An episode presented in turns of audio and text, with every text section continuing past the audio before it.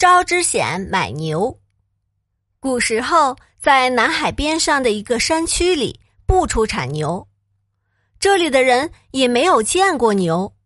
山区有个年轻的小伙子叫招之显。有一天，一个人牵来一头壮牛，像獒犬那么大，牛角像蚕茧和栗子那么大。招之显惊恐的问：“这是什么东西？”那人说。这叫壮牛。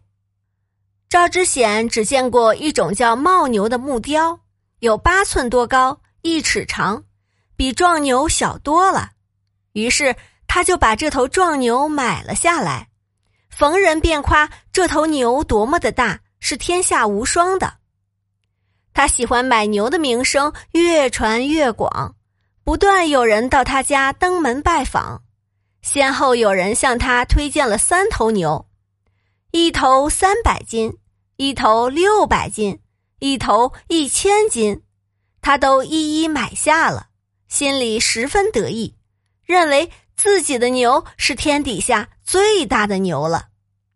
又过了一些天，有个叫梁都之州的人来拜访赵之显。赵之显牵出体重一千斤的那头牛，向梁都之州夸耀说。你见过这么大的牛吗？梁都知州说：“这还不算大。合浦一带有一种犁牛，颈项上的肌肉隆起，合肉下垂，体重有三千斤。你何不把它买下来呢？”招之显一听，连忙派人赶到合浦，又把犁牛买回来了。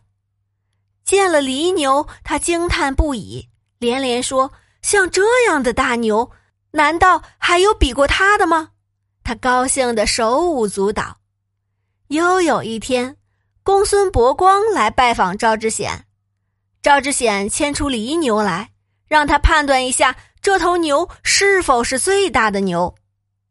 公孙伯光对他说：“这还不算天下最大的牛，我听说岷山和峨眉山的山谷里有一种情牛。”他的体重有七千斤，你何不把它买来呢？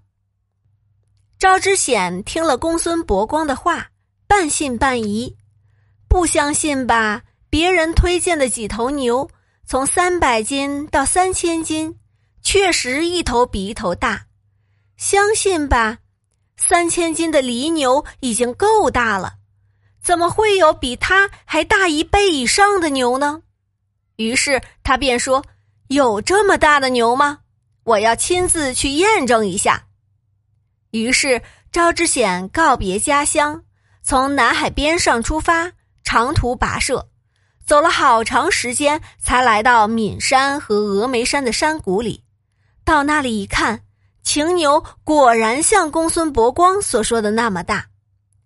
赵之显深有感触地说：“假如不是别人告诉我。”我会始终认为壮牛是天下最大的牛，还为此而骄傲自大呢。山外有山，天外有天。如果一个人孤陋寡闻、盲目骄傲，必然得出错误的结论。